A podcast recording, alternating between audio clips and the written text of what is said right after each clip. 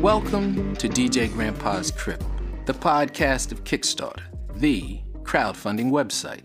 Each week I interview real people with honest dreams. Today is Monday, September 30th, 2013. During this week in history, in 1924, President Jimmy Carter was born. I spent some time with President Carter a few years back and found him a charming and gracious host. Dude, happy birthday! Welcome, applicant, to John Brummel University, the world's premier institute for Neo Victorian studies. Unlike more traditional schools, JBU offers a curriculum that completely ignores modern thinking, technology, and methods. Instead, the faculty here rely on theories and practices more in line with the mid to late 1800s. Hello. Welcome to Turncraft Games. My name is David Sushal. I'm one of the co founders of the studio. Over the last 12 months, we've been working on a game called Neo Victorian Skirmish Squad. It's a silly title, but it's a seriously indie game. I want to welcome you to DJ Grandpa's Crib. I appreciate you, first of all, contacting me and uh, wanting to do a spot on your show about Neo Victorian Skirmish Squad, man. That's really cool. We, we appreciate that very much. Man, I don't know how to pronounce that, what you just said. That That's a lot, though. I don't know. I've got this track record of releasing games with really long and strange titles. The game that I'm most well known for is called Vanessa St. Pierre Delacroix and Her Nightmare. How long have you been a game developer? I've been a game developer, man, since I was in the fourth grade. Our middle school had a really awesome computer lab, and that's kind of where I got my start learning about computers and, and how to program. And it's just been a lifelong pursuit for me. That was a really nice video on Kickstarter, by the way. It's goofy, but you have to make a splash. You know what I mean? You got to do something that's going to catch people's attention. Let's get this name straight of this game sure. so I can be able to pronounce it again. The Neo Victorian. What? Skirmish Squad. It's like a tongue twister for me, but the Neo Victorian Skirmish Squad. Okay, I said it that time, but it, it just does not feel right like that. I checked it out. It was weird. I think everything that we try to do at the studio is a little quirky. You know, that's just our personality. We we try to do things that are a little bit, you know, coming out of left field and and it's going to strike people as being a little bit odd, but it's it's all good quality, you know? I mean, we put a right. lot of care and thought into the things that we do. Yeah, on the surface some of it might seem a little goofy, but you start playing you're like, "You know what? Like there's a lot of meat to this." Maybe they drew us in with the, you know, the odd name and the designs of the characters and that sort of thing but there's substance you know and that's really what we're trying to do is is to speak to our gamers and, and connect with our audience on a deeper level. No your game looks cool man and you guys are out of florida. Now i've seen a lot of female i think you call them protagonists in videos on kickstarter and stuff like that but i haven't seen a brown one and yours look kind of brown the main character in our game is uh, is Professor Bellwether. He's kind of our protagonist, and at the start right. of the game, he's been kind of saddled with this uh, this young, enthusiastic research assistant named Gisette Leroux. Right. And so she's kind of the mechanism that, that drives the story, right? So he's kind of a crotchety guy that just wants to be absorbed into his work and uh, you know he doesn't like being around people and she's more of a you know outgoing optimistic extrovert who gets kind of dropped in his lap, and the two of them then are thrown into this crisis and have to kind of you know come to a better understanding of each other. You know, a couple of people have pointed out the fact that we have like a young black female character as one of our leads, and just for me, it felt right. It was the right energy, and to me, there's nothing really unusual about it. I guess that was the energy that we were looking for, and and it just fit naturally with what we were doing. So if if people see that and they're happy about that, then awesome. We're happy about it too. And I think I'd, I'd like to see more young black females as leads in video games. I think that's that's moving in the right direction. And you guys kind of like a, a, Ghostbusters type of story because you know you got this school and all that, but but you got all these monsters and stuff creeping up. So there's I think ten different monster designs in the game at the moment. They're all kind of based on real world animals, but they've got kind of a fantasy twist to all of them. Our lead artist, her name's Samantha, she just did a fantastic job. She's got this really cool style where everything is is equal parts adorable and creepy, which you know just kind of speaks to us, and, and right. that's that's kind of the vibe that we were going for at the studio. But we needn't concern ourselves with the here tos and wherefores of pedagogical convictions at the moment, for the university is under attack by hordes of monsters, and no one knows why. Rest assured, though, Dr. Bellwether and his research assistant, Gisette Leroux, armed with their trusty battle dice, will set things aright before the next semester begins. Yeah, we actually just got recognized by the IGDA, which is the International Game Developers Association. Yeah. They're an advocacy group. They have about 12,000 members altogether, and um, they just selected our game to be featured on their curated Kickstarter page. Oh, cool! Alongside some really, really cool titles. So we're hoping that's going to help bring in some additional support for us. That's cool, and I'm glad you got that curated board. I've forgotten all about those curated boards on Kickstarter because I never hear anyone speak of them anymore. The IGDA is a pretty big group, so we're hoping that they're, you know, they're going to be blasting out stuff on Twitter and Facebook and and helping to call attention to our campaign and, and right to people that would be sympathetic to it. So right, uh, hopefully that'll pay off for are us. They a game developer group or something like that? Yep, that's correct. Oh, that's cool, man! Uh, congratulations about that. Thank man. you. I wish you guys the best with this game. For anyone out there, go to Kickstarter.com and check out Neo Victorian Skirmish Squad. That's about the best as I can say it. Dude, thanks for coming on the show, man. I really appreciate it. DJ Grandpa, thank you very much, man.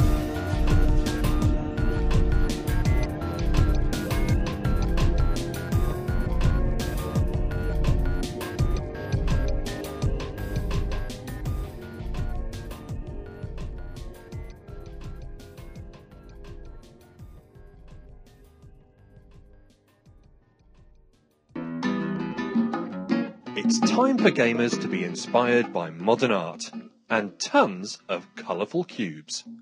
In Cubist, players are architects competing to complete a grand and inspiring new museum by building interior sculptures with cubes, or more precisely, dice.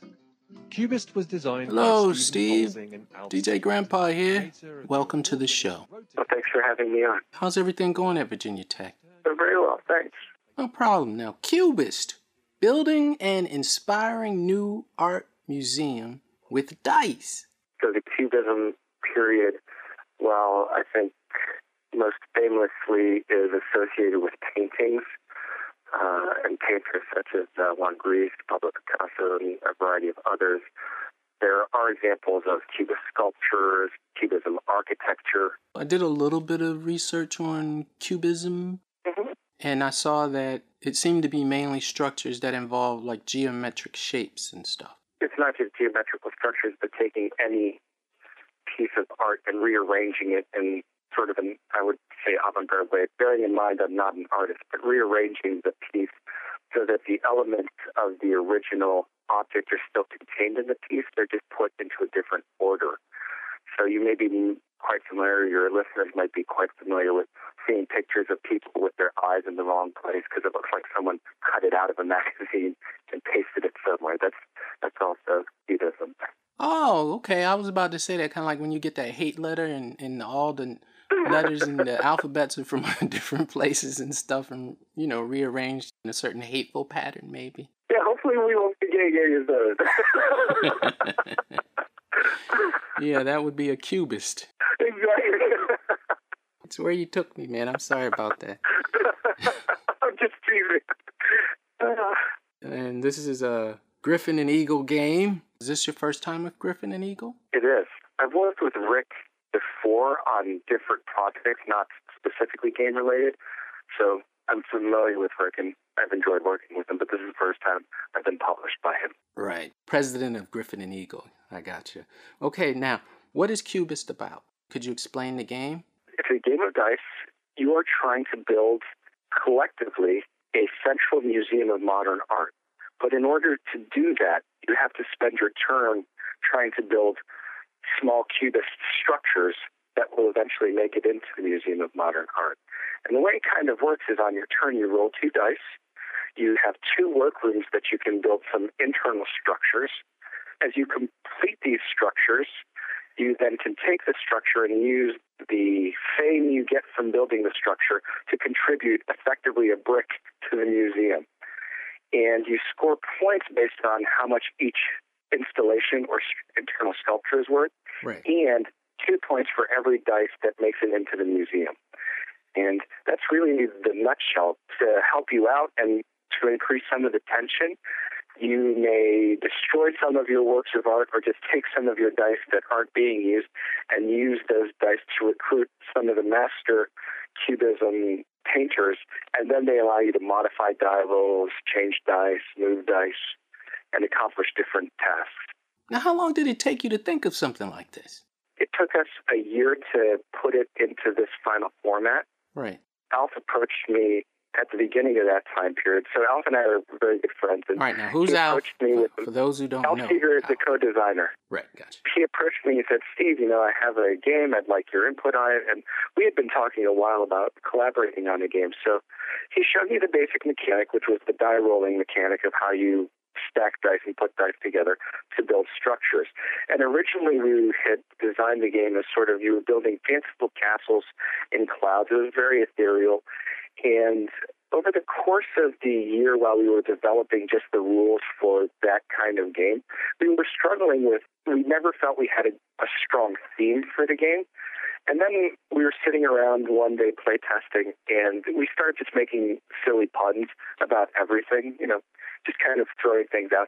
And yeah. at some point, I think I just said, you know what, this game really should be about cubist art because all we're doing is stacking up a bunch of cubes. And then we both kind of paused.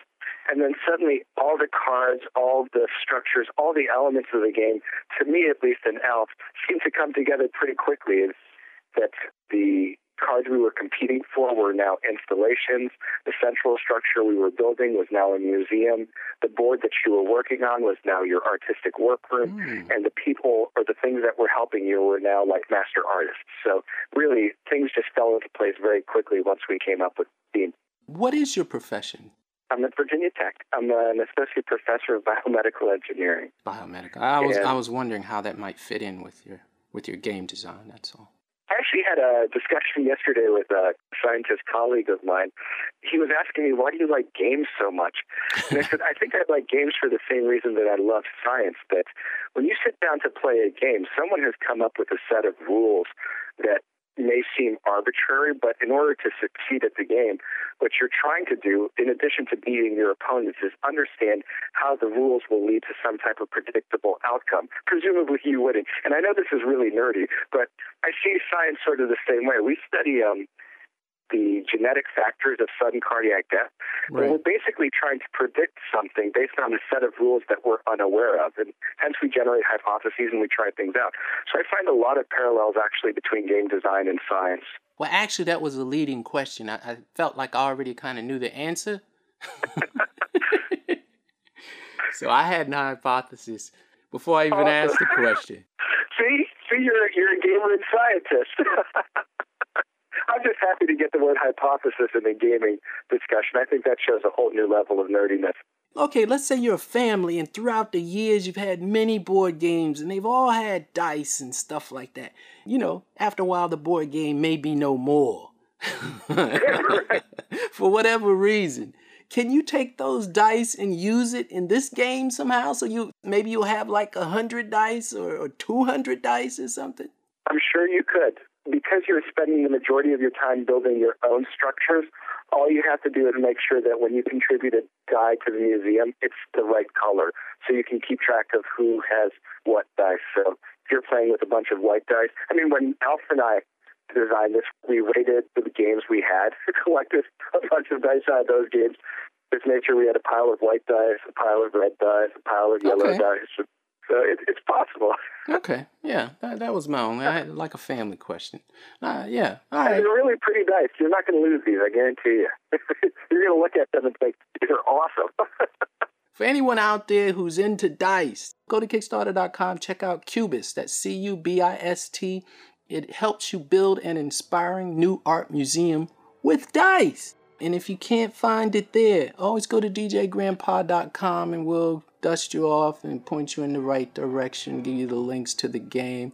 Thanks for such a great conversation about cubism and and your you know your pretty cool looking game there, Stephen. I really appreciate it. Thanks for coming on the show. Thank you, DJ Grandpa, for having me on the show. It's been absolutely delightful, I look forward to talking with you again.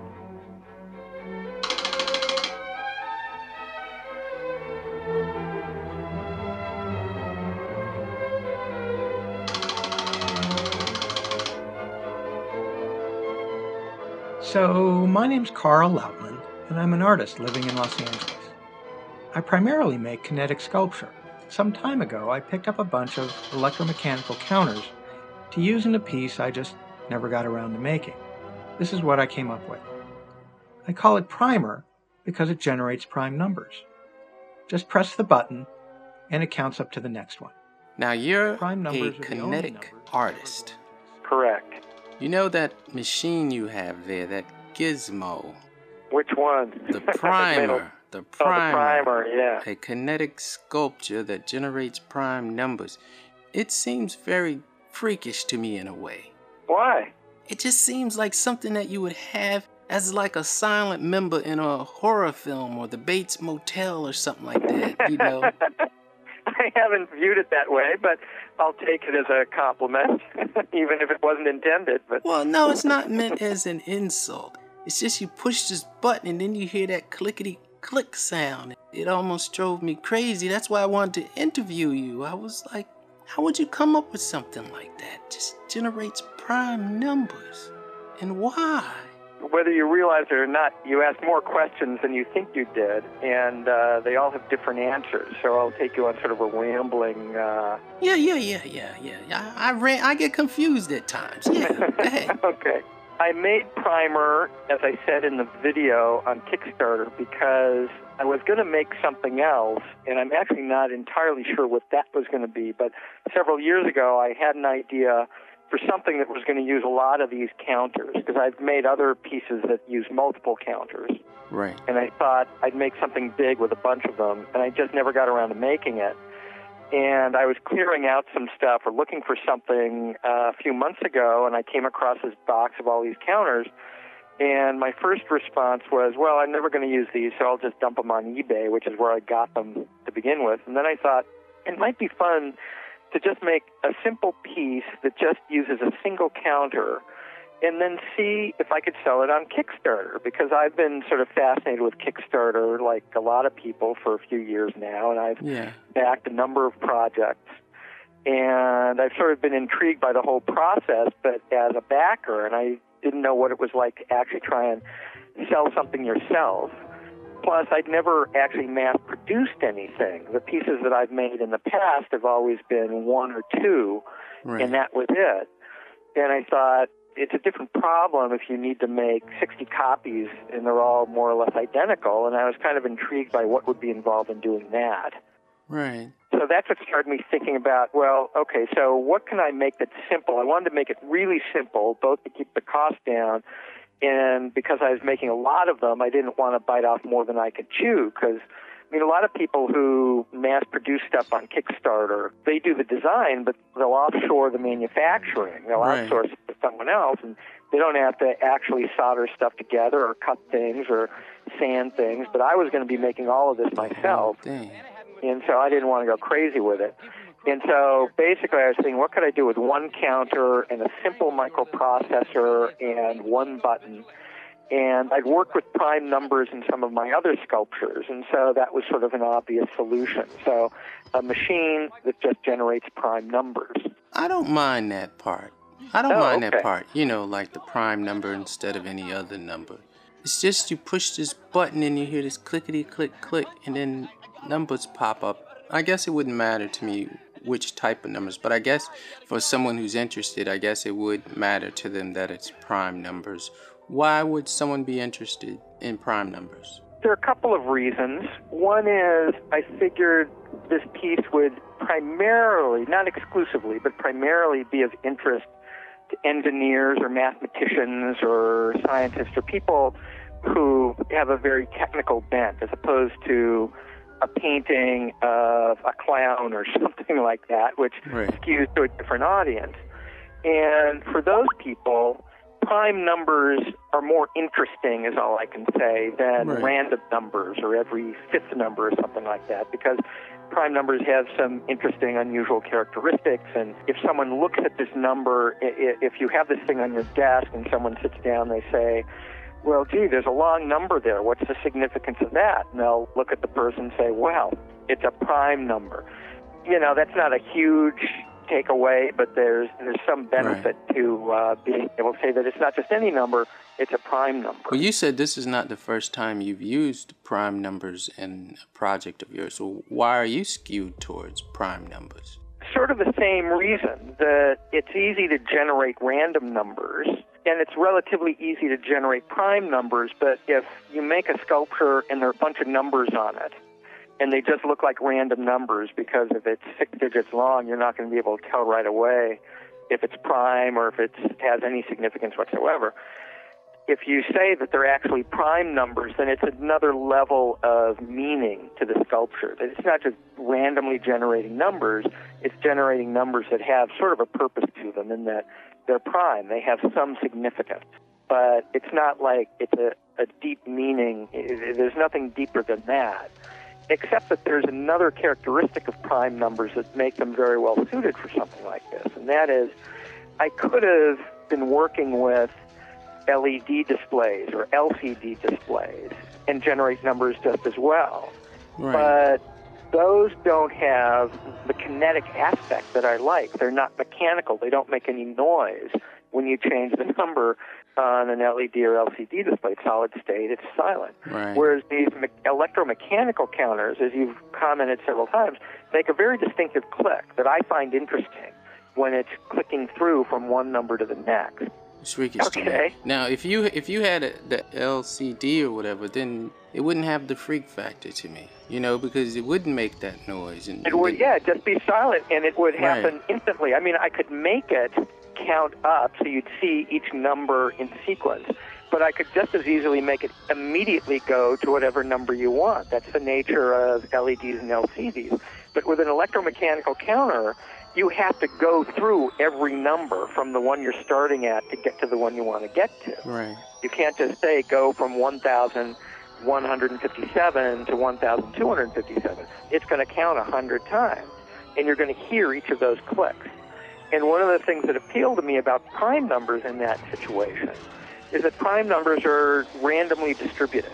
You know, actually, a mathematician would argue with that for very sort of esoteric reasons, but as far as you and I are concerned, prime numbers are randomly distributed.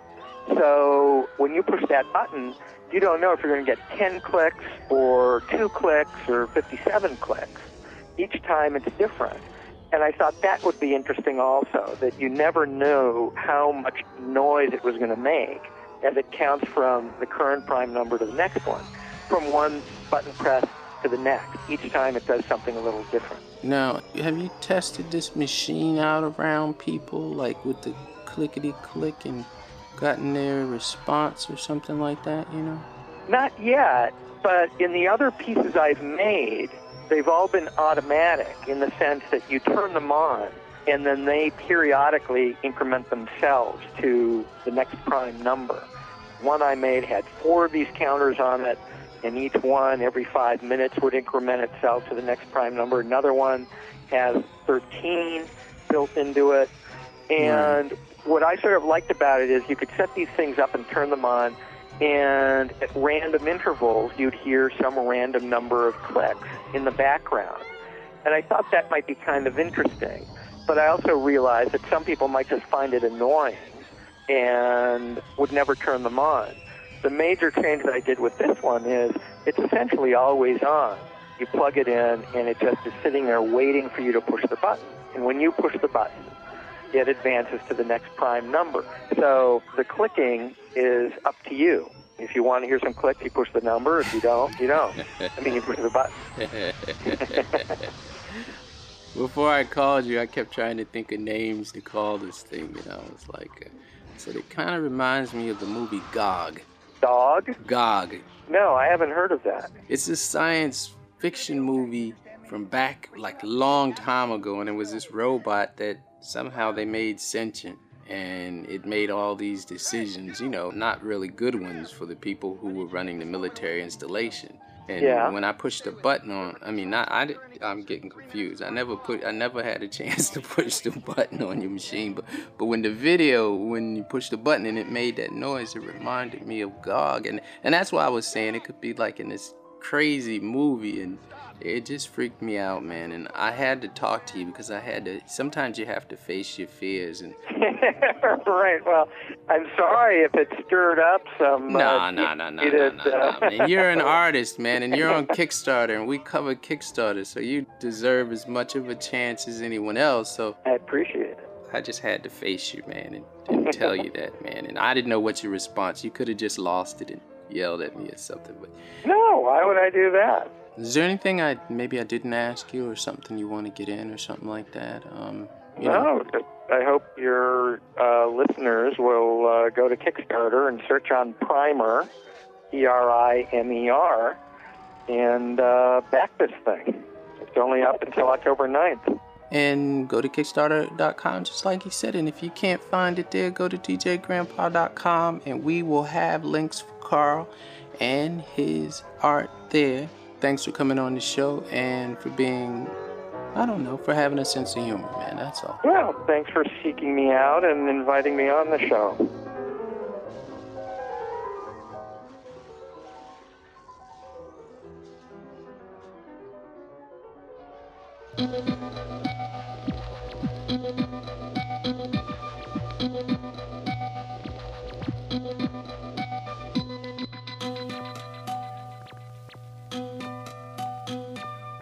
Welcome to DJ Grandpa's crib, dude. Thanks for having me. Now, Da Vinci, what do you do for the group? Well, first and foremost, I'm the producer of the group. Right. And then on stage, I actually play three MPCs live. I'm basically the band on stage. I do all the music. Okay. We're a pretty self-contained group. There's four of us. It's me and my wife and my buddy and his wife. Swanberger and Alexandra. Right. They're the main vocals. Tanya Combs, my wife, she does backup vocals on stage. More so, actually, she's she's what we call the listener. She doesn't really sing. She does some poetry on stage and things like that. But we've always considered ourselves a family first, and we like to have her kind of represent and kind of be a mirror for the audience, so that people could see her up on stage and just be like, "Hey, that could be me."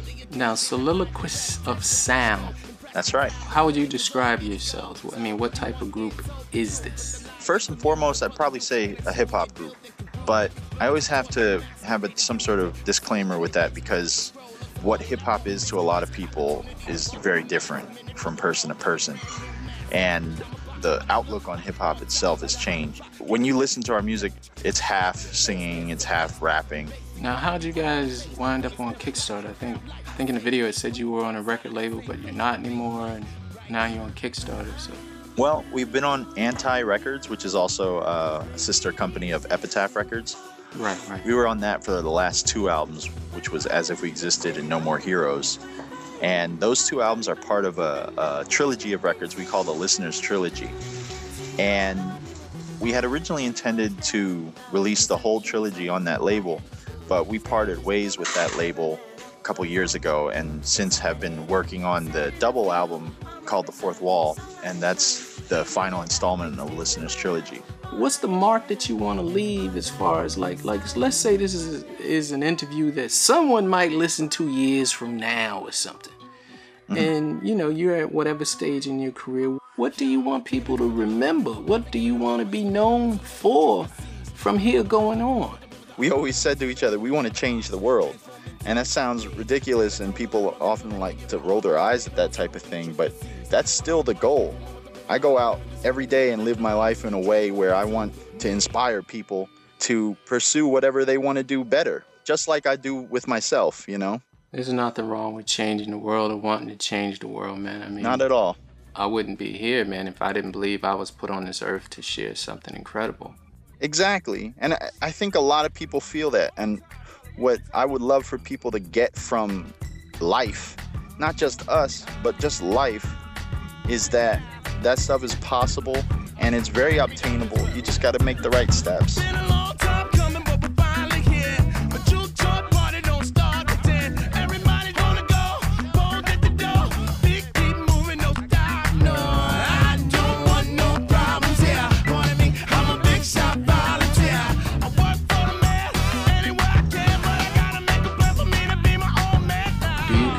yourself a conscious group? I guess so. I mean, with the purest example of that word, conscious, yes, I, I do believe that. You know, to me, the definition of that is trying. You know, because we're not perfect. We're just trying to do it. No, the only time I have a problem with anybody who claims they're conscious or wants to be conscious is when they don't live up to their, their actions, don't live up to their words. As a group, if you want to talk from a business standpoint or whatever, you could say that in business, you need to brand yourself some way. Yeah. And to us, we wanted to brand ourselves with the very idea of what branding is, and that has to do with consistency. But we wanted to be consistent in, in our honesty. And there's a song that um, I always quote from us that Swam said in the beginning. It's called Ask Me If I Care. And he said, I say the same things in life that I say in my songs, yet one's considered right and one's considered wrong. My friends love my aggressiveness when I'm up on stage, but tend to take it personal when I'm up in their face. And that song was talking about you're going to get the same guy that's on stage as you do in real life and vice versa. And if you look back through our catalog, you don't see a change in that. You, you'll definitely see a change in the style and in which it's presented, but you don't see a change from, okay, I'm going to speak out against, I'm not going to be in a commercial, I'm not going to be in a commercial, and then all of a sudden your music's, or not even your music, but you're you're in a commercial. Everyone changes, and that's fine.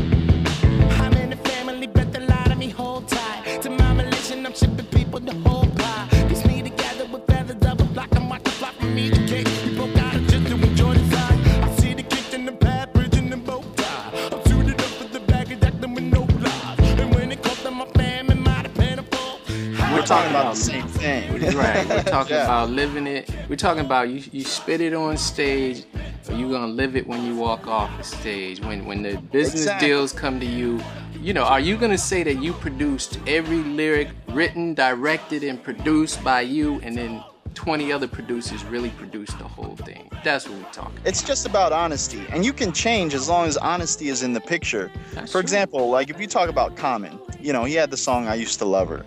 Yeah. In that song, if you look at the lyrics and read the lyrics and understand the lyrics, it almost seems like he's talking ab- about his future self. And I love Common, you know what I mean? But I'm just talking about the actual change that happened when he did like that Gap commercial, for example. Now, that's fine, you know, if you change your mind on some stuff, but the only thing that, that's missing in the equation for me personally is there was a communication that happened with that music. It wasn't just art. He communicated something through that song and then later communicated something else through his action. But missing in the middle was some sort of Like you said, I changed my mind. Some explanation. yeah, exactly. There was, and I don't need to say that he has that we have the right to get an explanation from him, but I also feel like he, as dope as an MC and as dope as an artist as he is or was or whatever you want to say, I feel that people of that caliber should be talking about the process. You know what I mean? Being honest. We saying the same thing. We saying- Yeah, for sure. And the game begins to count down. Tenants in the circle, what's your virtue up to now? Soliloquists is into this, looking beyond the limits in the road to banana. Seven chakra grounds. When I was talking about written, produced, and directed, I was talking about KRS-One. Now, he ain't do any of those songs. I mean, Yeah, we're talking yeah, yeah. about art versus commerce. We're talking about back in the day when I was a kid, or back in the day when hip hop began with Coke La Rock, Kool Herc, and Bam. You know, I was just like, I lived, ate, and breathed it. I believed in all the stuff that was told to me. But then when I saw actions didn't add up to whatever, then I was like, they just the same as everybody else. And so it made Yeah. me not trust it. And this is not about not making money, man, because Bob Marley made all the money in the world. Yeah. Eh, you see what I'm saying? I'm just talking about your actions adding up to your intentions or what you have on the page. And Yeah. so if you guys can do that, I'm all for you. I'm just saying I've seen them come and I've seen them go, so I Yeah. kind of I kind of distrust the conscious rapper, you know, because of because of my past. That, that's all. and that's what I want to leave behind. Because there's a lot of people that have been disenchanted with the unnerving actions of, of people that come before us Right. and the constant actions of people that are here now that kind of just wither away at the trust that you have for someone's art or the way that they communicate. Right. And for me, I want to go out there and show you look, this is what we look like, and this is how we actually are at the same time. Now, anything missing in between that, I'm here to talk to. You know, like talk to me. you know, if you have a problem, oh, this sounds like this or this looks like that, because I know things are going to get lost in the presentation of the art. You know, hit me up, let me know, because you could either be putting me in check or I could be informing you of something that you might not be seeing. And it's the same thing I'm talking about with our group is how can we be in touch with the people without using those channels because those channels are poison. And that's exactly what this is all about. Nah, I, I wish you the guys the best, man. And, and Yeah, man. I, I was I was feeling you on all of it, man. Um, Yeah. No joke. Dude, I'm DJ Grandpa, man. I'm the world's biggest music fan, bar none, dude. Word up. Bar none. we need more statements like that. We need more people saying, I am the best at this.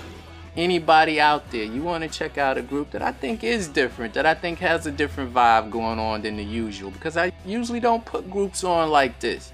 So I'm saying that they are different, and that's why I put them on. So go to Kickstarter.com, check out Soliloquists of Sound, and that is a harder word to say and maybe to pronounce, but if you can't find it, go to DJGrandpa.com and we'll have a link on there. No problems at all. Dude, thank you very much for coming on the show. Thank you, man. And uh, again, when it comes to the interview, it was great, but just the idea that I get to talk to somebody that's on the level is all the gift in the world to me. That's what we want, and I appreciate that a lot. I know who did it, who killed, who killed our innocent. I know who did it.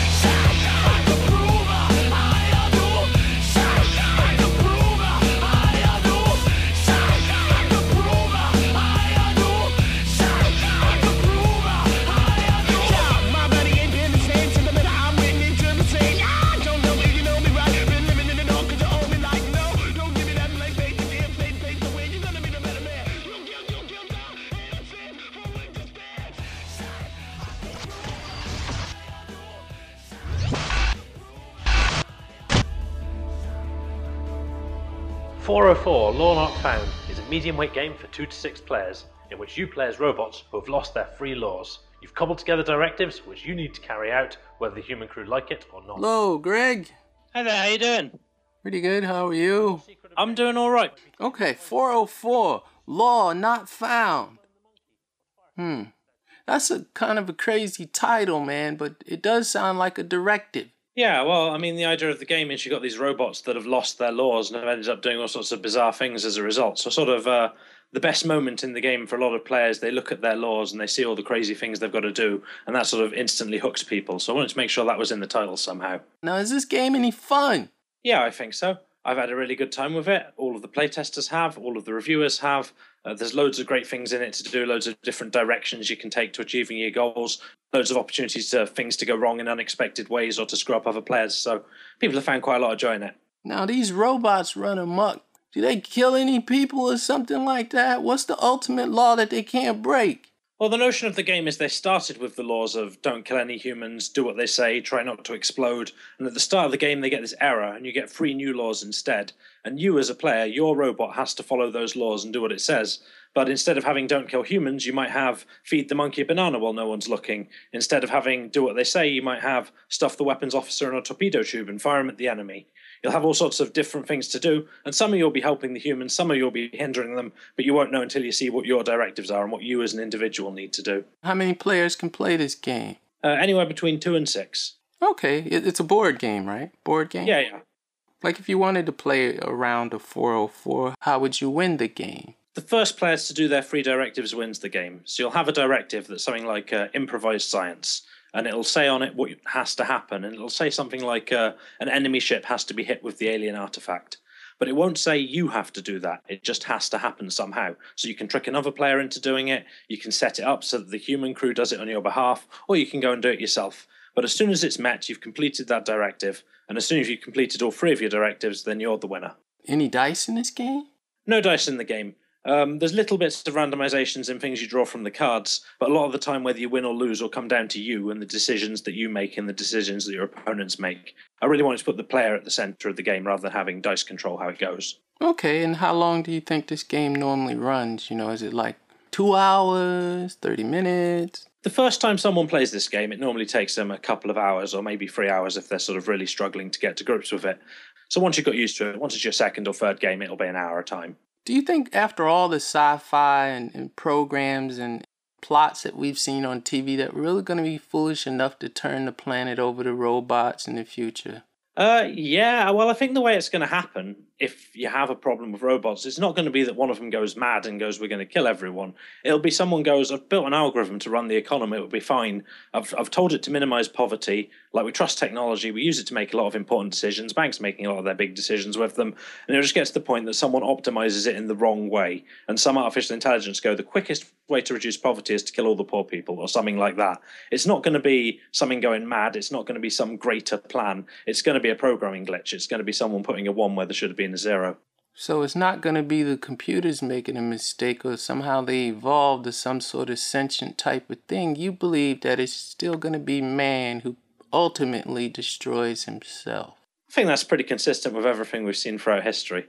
I mean, I'm not like a massive cynic. I actually think things are going to go pretty well. But I think if it does go wrong, that's why it's going to go wrong. Why wouldn't we just stop the robots before they get to that? Like, don't make them in human form, shape, size, and just leave them as toasters and vacuum cleaners and just make them smarter.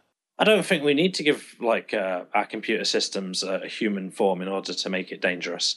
I think as soon as we, oh, well, I mean, look at the sort of things that we've managed to do with uh, with the economy recently and stuff like that. I mean, that just requires bank machines moving numbers around and someone to be able to give a loan by changing a number on a computer and saying, "There it is, it's there now."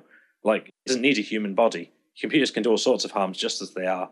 How many games have you uh, made anyway? Well, this is the first game I've done that's going to have a commercial release, but my parents were both gamers, so there was really no escape for it for me. I sort of got introduced to my first war game around about the same time I was introduced to the idea of walking.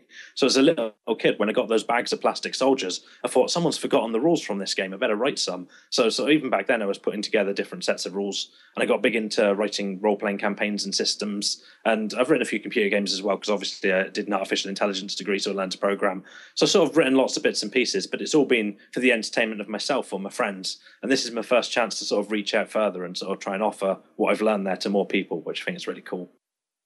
404, Law Not Found, or as I would like to call it, the 404 Directive. You can find it on Kickstarter as the 404 Law Not Found. And if you can't find it there, go to djgrandpa.com and we'll provide links for Greg and his incredible game about robots taking over the world and causing all sorts of mayhem and humans trying to correct the damage that they have done. Greg, thanks for coming on, man, and, and being so cool. Thanks for having me. It's been good. Hello everyone, I'm David Brayshaw and I am one half of a modest little company from Northern Ireland called Backspindle Games. I'm here today to tell you all about our new game. Our new game's called Codinca. Kadinka, Kadinka, Kadinka. Yeah, I've pretty much been called everything there is to be called. Nah, nah, we'll only get you as David and the name of your company Backspindle Games. You're out of Northern Ireland? Yep. What is Ireland like anyway, man? I, I don't know anything about your country. I just think maybe is it cold there? What is it? I mean, what what is the country like, man? Ireland is described as the 40 shades of green, and that's because it rains so much.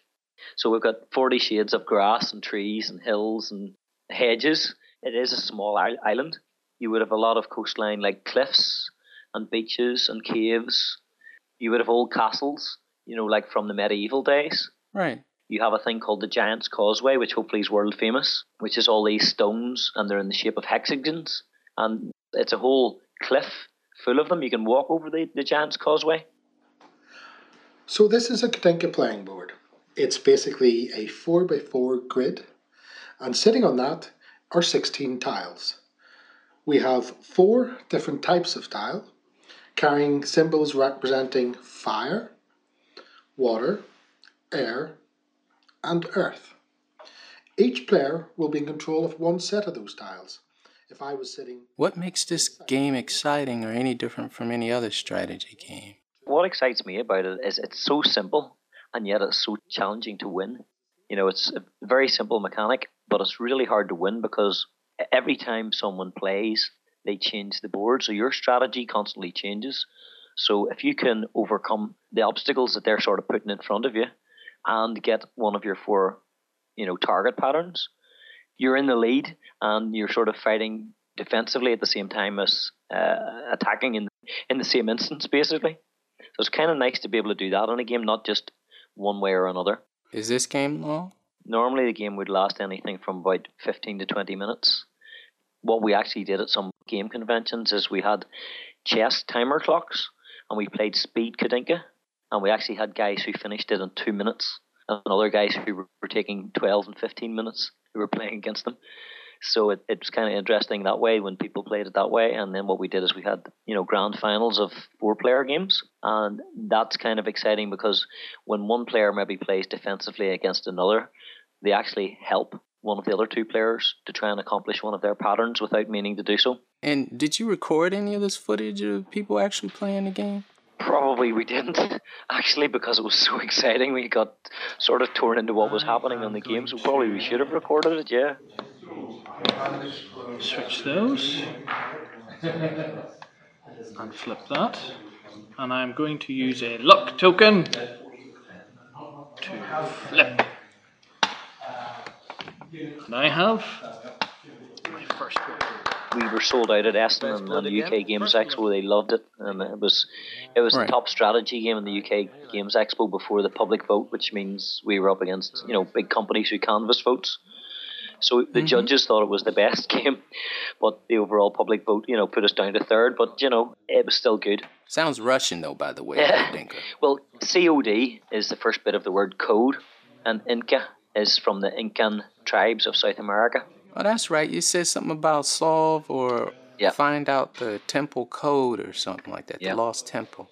If you picture something like an Indiana Jones movie, and he finds these patterns at the top of the altar, on top of the pyramid, Right. and he starts moving them about and turning them over and turning them back, and then eventually, you know, him or the villain get them right. The first person to get them right, and the temple opens, and you have the treasure. So it's really that feel of the game. Now, see, that's the coolest thing you've told me about the game. The whole interview right there.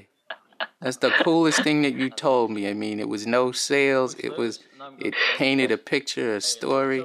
Yeah. Does this have anything to do with the luck of the Irish or something? These stones. If you look at the Kickstarter, there is double sided, hand carved, individually carved, painted, and polished stones that people can pledge for.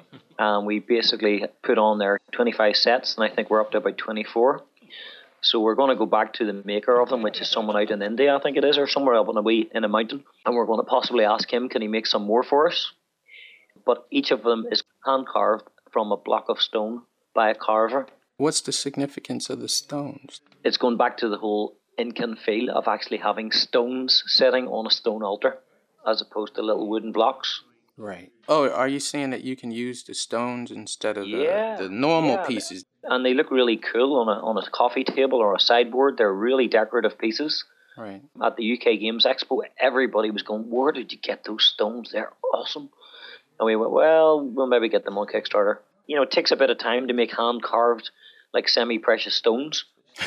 yeah, I'd, I'd imagine. It's not like they have a factory out there and they just put them through a machine. Every single stone is a different shape, slightly thicker, slightly wider, and all of them individually carved, individually painted. So you may get some of them where there's a little bit of paint over an edge, or you know, a little bit of carving's not exactly the same as the other piece.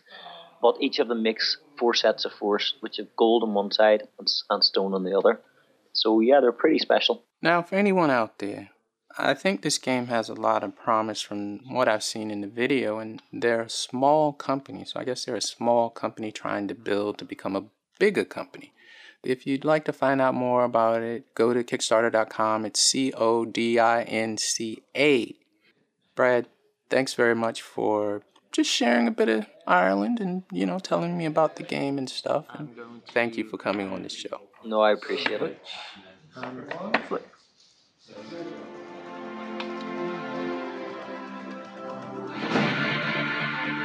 Hey Kickstarters, I'm Brett. and I'm Rich. We're the founders of Mimic Miniatures. We create personalized gaming miniatures for role playing games, Tabletop miniature games, board games, and more. now you can have a miniature of you for all of your games. Rich, what's the name of your company? Mimic Miniatures. personalized gaming miniatures. Not for you, but of you. wow. I guess we could say four too. As soon as I saw it, I, I was kind of intrigued. Not that I want a miniature of myself. What? no, no, no, no, no, no. You know, maybe a bobblehead or something like that. You know, but what is that called? Vain vanity or something? I guess Yeah. everybody would get into that. You know, if I'm doing a war game, I could have literally like a hundred DJ grandpas on the board at all angles, closing in on somebody. Exactly. Or we can even put your head on a zombie body, so you could be a zombie zombie army or swarm of you. After being on Kickstarter for a while, it's like everything was so many zombies. You know, everything was so many zombies. I couldn't take it anymore. But I know. you're close to your mic again, man. Oh, okay. Weird. It's it's okay. It's just all I can do is hear you breathe at times. Oh, gotcha, gotcha. You Yeah, got the Darth Vader thing going on. Right, or serial killer thing or stalker thing. Yeah. Okay. How did you get into this whole idea of making these personalized miniatures? My business partner Brett, and he's not on right now. We actually met at a local convention here in Salt Lake City.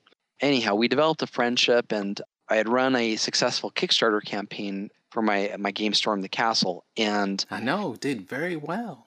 Yeah, it was very exciting.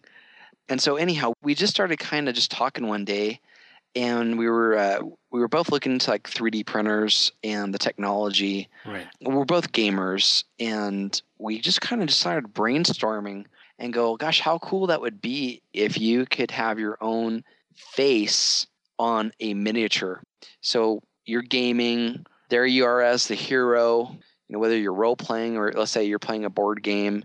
Right. Heck, even for playing Monopoly, no more thimble, right? It's it's you. you no, you, let's not let's not defame Monopoly, man. Everybody knows that. That's the only game I got left, man.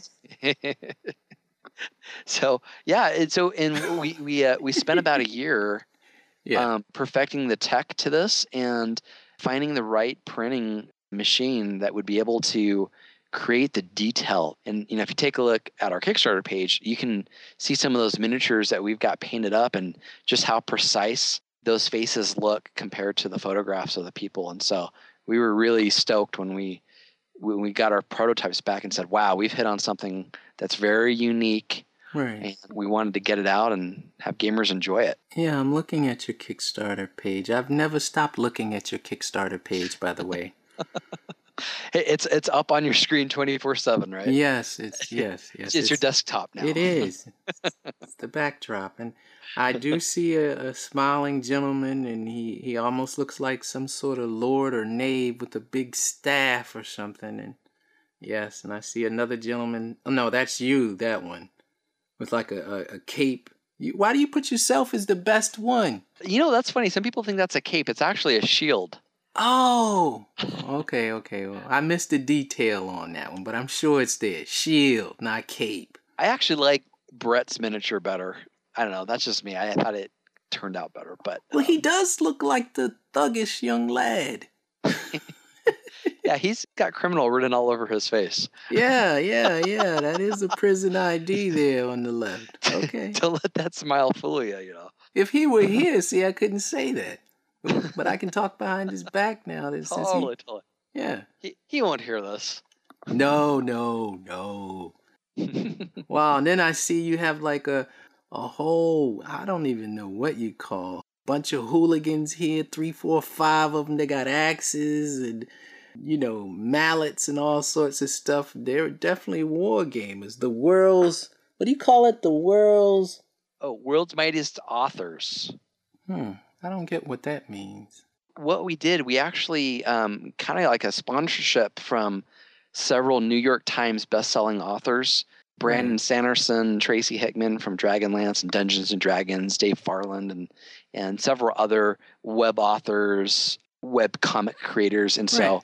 it was just kind of like a. We had this picture of these different authors together, and I just said, uh, "The world's mightiest authors assemble," kind of like a playoff Avengers assemble. You know, kind of like a, a superhero team of authors. You guys did a great job, man. These look pretty cool, man. And Thank you. Yeah, I I definitely, you know, if I was into wargaming and stuff, I'd definitely have to have a collection of those. I'd have to have the authors too, though. That'd be cool to have those um, New York Timers and all that in back of me, you know, riding shotgun and stuff. A- As you lead the charge, you have these authors backing you. That's I know these guys, these men, these men of men. You know, that would be cool. Every time that we would share this idea with others, and we've gone to several conventions, and man, we are just so busy, and people are just absolutely have endeared themselves to this project because it's never been done before. Especially, not only has it never been done before, but the amount of quality and detail on these model prints are just, they truly are stunning. I remember getting my first miniature of me Right. and Brett himself, and and uh, we got him in the mail, and we're like, wow. We were, you know, kids in a candy store going, oh, this is going to be re- people are going to love this, and so There's almost no worse feeling in the world. I'm sure there is, but I'm just saying there's no worse feeling in the world to take a picture and it not look like you. You, you see what I'm saying? So I guess I could apply that to miniatures. So if you're going to put your face or your likeness on a miniature and it, it doesn't look like you, that's not a Kodak moment, I think. it would blow more or less, Yeah, yeah. for lack would- of a better word. Yeah, it would suck. it would suck hard. it would suck. when we were you know first strategizing and creating kind of like our business and marketing plan and us being gamers for basically our whole lives i mean we kind of understand the crowd you know anyone who's into these popular tabletop miniature games where you control these fantasy armies or sci-fi troopers or whatever like warhammer fantasy warhammer 40k war machine there's a bunch of these like top of the line miniature companies this is totally for them if you're a role player, like if you're into Dungeons and Dragons or Pathfinder or Call of Cthulhu, any of these popular role playing games, we've created a bunch of different classes on our Kickstarter page. There are these miniatures that you can choose from. And so these easily slot into any of those kind of, you know, pen and paper role playing games that you play. And and then really finally, if you're a board game enthusiast, I'm not really talking about, you know, the guys play Life or Connect Four but you know some of those more hardcore games there's a lot of zombie horror survivor games out there like zombicide or Right. arkham horror we have an option on our kickstarter page where if you don't like any of the miniature classes that we've created you can actually just get your head and we'll send you your head. And you just throw that on any any miniature that you want. And you just you, know, you do- some modeling and you, know, you could be a princess you know whatever you know whatever you can think of. And if your board game came with miniatures of, of whatever, you could be a horde of zombies, or you could be the zombie survivors, like the humans trying to get away, or really anything. And so that's what I think one of the really neat things that has appealed to our community is just the the universality of how you can use these miniatures in all these different kind of settings. And for anyone out there who who may want their head sent to them by no, not no, not by Rick, Rick, Rich. No, not That's a weird by- way to put it. Yeah, that that might not be the coolest way to put it. Or anyone who might want to see their face on a miniature. There you go. Yeah, that that's probably cooler. might want to have their heads in. Yeah, that just that doesn't work for me. But anyway, if you're a gaming enthusiast, go to Kickstarter.com and type in "mimic miniatures," and it'll pull up a nice uh, kind of war chest type of thing with big teeth on it, and you know you're at the right place. And if you can't find it there, go to djgrandpa.com and we'll have links for Rich and his partner Brett there. And you know, maybe you'll see a miniature DJ Grandpa pop up or something like that, and I'll have a cape on and a sword and stuff like that. Cause I kind of, in my mind's eye, I kind of envision myself like that anyway. So A special like limited edition model of you. I think that'd be a hit. that might be cooler than a bobblehead. Yeah, I like that idea. Well, Rich, I want to thank you, man, and your absent partner Brett for coming on the show, and I wish you guys the best. DJ, thank you so much.